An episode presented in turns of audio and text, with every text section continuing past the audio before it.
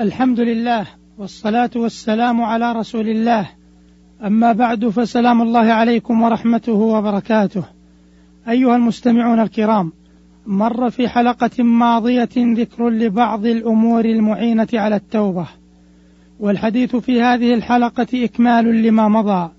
فمما يعين على التوبة قصر الأمل وتذكر الآخرة، فإذا تذكر الإنسان قصر الدنيا وسرعة زوالها، وأدرك أنها مزرعة للآخرة وفرصة لكسب الأعمال الصالحة، وتذكر ما في الجنة من النعيم المقيم وما في النار من النكال والعذاب الأليم، أقصر عن الاسترسال في الشهوات، وانبعثت نفسه إلى التوبة وتدارك ما فات بالأعمال الصالحات.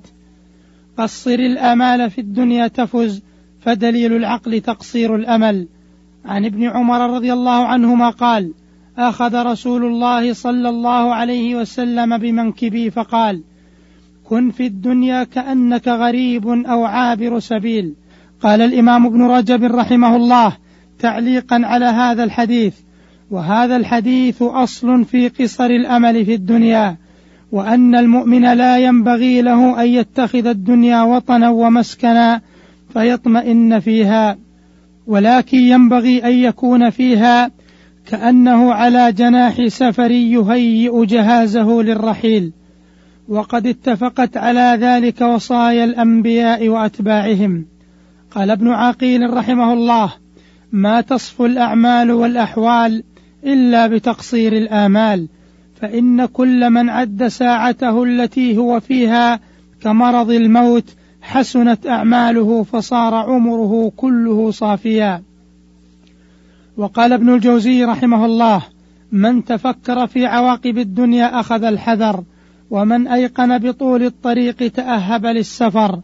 وقال رحمه الله: أعجب الأشياء اغترار الإنسان بالسلامة وتأميله الإصلاح فيما بعد، وليس لهذا الأمل منتهى ولا للاغترار حد، فكلما أصبح وأمسى معافا زاد الاغترار وطال الأمل.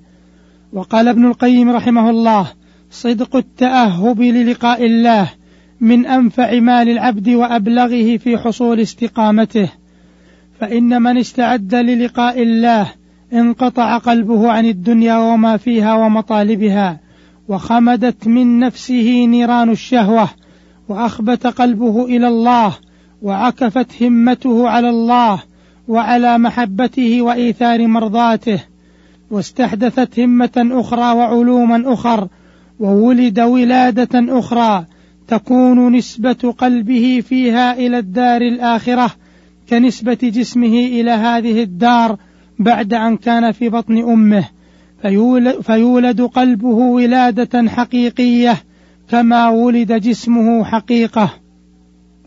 وكما كان بطن أم أمه حجابا لجسمه عن هذه الدار، فكذلك نفسه وهواه حجاب لقلبه عن الدار الآخرة، فخروج قلبه عن نفسه بارزا إلى الدار الآخرة كخروج جسمه عن بطن أمه بارزا إلى هذه الدار. إلى أن قال رحمه الله: والمقصود أن صدق التأهب هو مفتاح جميع الأعمال الصالحة والأحوال الإيمانية ومقامات السالكين إلى الله ومنازل السائرين إليه من اليقظة والتوبة والإنابة والمحبة والرجاء، أو الخشية والتفويض والتسليم وسائر أعمال القلوب والجوارح. فمفتاح ذلك كله صدق التأهب والاستعداد لله ولقائه، والمفتاح بيد الفتاح العليم، لا إله غيره ولا رب سواه. ومما يعين على التوبة العلم، فالعلم نور يستضاء به وينظر من خلاله إلى الأمور على حقيقتها، والعلم يشغل صاحبه بكل خير ويشغله عن كل شر، فإذا فقد العلم فقدت البصيرة وحل الجهل، وانطمست المعالم أمام الإنسان، واختل ميزان الفضيلة والرذيلة عنده، فلم يعد يفرق بين ما يضره وما ينفعه، فيصبح بذلك عبدا للشهوة أسيرا للهوى، فما أتي الإنسان من باب كما يؤتى من باب الجهل، فحري بالعاقل الناصح لنفسه ألا يبخس حظه من العلم وأن ينال ولو قدرا يسيرا منه. ومن العلم في هذا السياق العلم بعاقبة المعاصي وبفضل التوبة والرجوع إلى الله عز وجل. أيها المستمعون الكرام، ومما يعين على التوبة وترك الذنوب الاشتغال بما ينفع وتجنب, الوح وتجنب الوحدة والفراغ، ذلك أن الفراغ يأتي على رأس الأسباب المباشرة للانحراف، فالقطاع الكبير من الشباب يعاني من فراغ قاتل يؤدي إلى الانحراف والشذوذ وإدمان المخدرات، ويقود إلى رفقة السوء وعصابات الإجرام، ويتسبب في تدهور الأخلاق وضيعة الآداب. فإذا اشتغل الإنسان بما ينفعه في دينه ودنياه قلت بطالته ولم يجد فرصة للفساد والإفساد. ومما يعين على التوبة البعد عن المثيرات وما يذكر بالمعصية، فيبتعد عن كل ما يثير فيه دواعي المعصية ونوازع الشر، ويبتعد عن كل ما يثير شهوته ويحرك غريزته من مشاهدة للأفلام وسماع للأغاني الخليعة الماجنة وقراءة للكتب السيئة والمجلات الداعرة. كما أن عليه أن يقطع صلته بكل ما يذكره بالمعصية من أماكن الخناء ومن ومنتديات الرذيلة التي تذكره بالمعصية وتدعوه إليها، فالشيء إذا قطعت أسبابه التي تمده زال واضمحل.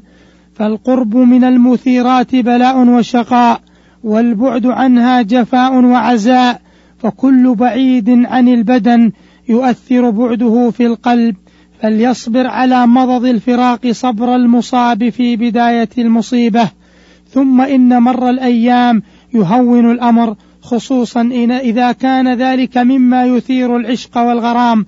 قال زهير بن الحباب الكلبي: إذا ما شئت أن تسلو حبيبا فأكثر دونه عدد الليالي، فما سلى حبيبك غير نأي ولا أبلى جديدك كابتذالي. وقال الآخر: وإنك لم تقطع لبانة عاشق بمثل رواح أو غدو مؤوب. ومن البعد عن المثيرات أن يبتعد الإنسان عن الفتن، لأن البعد عنها نجاة وسلامة، والقرب منها مدعاة للوقوع فيها. قال ابن الجوزي رحمه الله: من قارب الفتنة بعدت عنه السلامة، ومن ادعى الصبر وكل إلى نفسه، ورب نظرة لم تناظر. وأحق الأشياء بالضبط والقهر اللسان والعين، فإياك أن تغتر بعزمك على ترك الهوى مع مقاربة الفتنة، فإن الهوى مكايد، وكم من شجاع في الحرب اغتيل فأتاهم ما لم يحتسب. فتبصر ولا تشم كل برق، رب برق فيه صواعق حين، واغضض الطرف تسترح من غرام، تكتسي فيه ثوب ذل وشين. فبلاء الفتى موافقة النفس، وبدء الهوى طموح العين. وقال ابن الجوزي رحمه الله: ما رأيت أعظم فتنة من مقاربة الفتنة، وقل أن يقاربها إلا من يقع فيها، ومن حام حول الحمى يوشك أن يقع فيه. أيها المستمعون الكرام، للحديث عن الأمور المعينة على التوبة بقية، وذلك في الحلقة القادمة. فإلى ذلك اللقاء أستودعكم الله، والسلام عليكم ورحمة الله وبركاته.